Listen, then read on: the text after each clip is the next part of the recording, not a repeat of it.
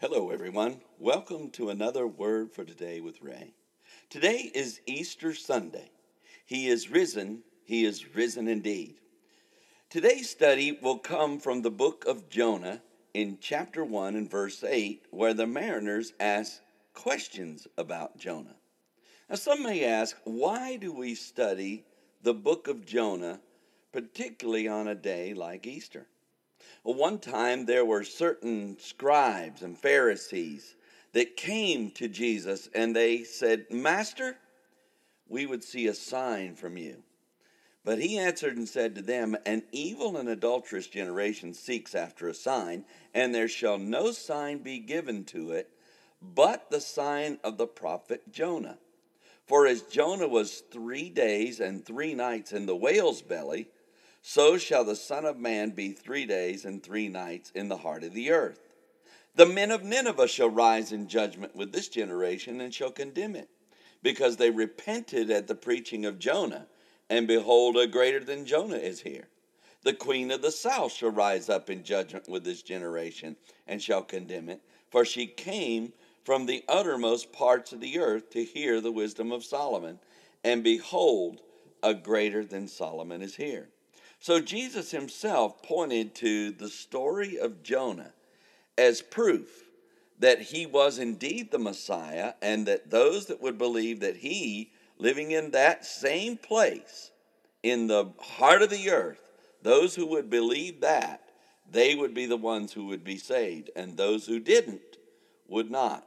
So when we study the book of Jonah, and especially today's lesson, questions about Jonah, here's what it says there's, there's fault. Uh, because Jonah, he, it really couldn't be determined whether it was him or not. The mariners of the ship were going to, jo- to Joppa, and they decided to cast lots. And when they did, it revealed that Jonah was the culprit of their troubles. In chapter 1 and verse 8 of Jonah, we read that the mariners asked several questions of Jonah to find out who he was it says this Then said they unto him, Tell us, we beg you or pray you, for whose cause this evil is upon us? What's your occupation? Where do you come from? What is your country? And what people are you? The verse begins with Then they said unto him, Tell us, we pray you, for whose cause this evil has come upon us. The writer began with the words, Then said they, which refers to the mariners. And they said this unto him, which means Jonah.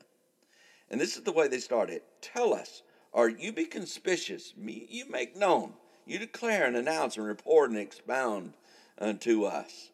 Uh, we ask you or beg you or pray, who's caused this evil, which is all one Hebrew word, ra, and it means this bad, disagreeable, malignant, unpleasant, displeasing, and wickedness is upon us or come upon the seamen of the ship.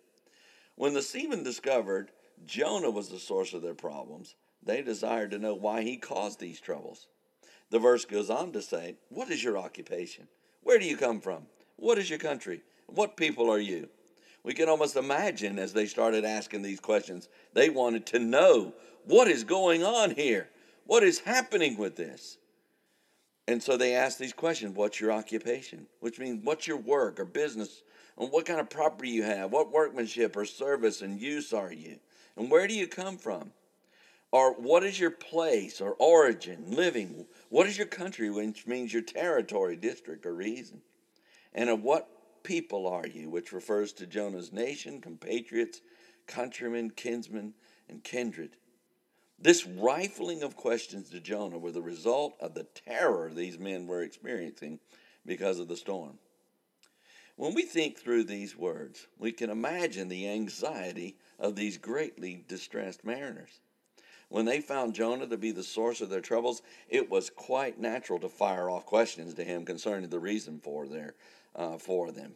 When storms come into our lives, especially if they're caused by someone other than us, we may have questions as well.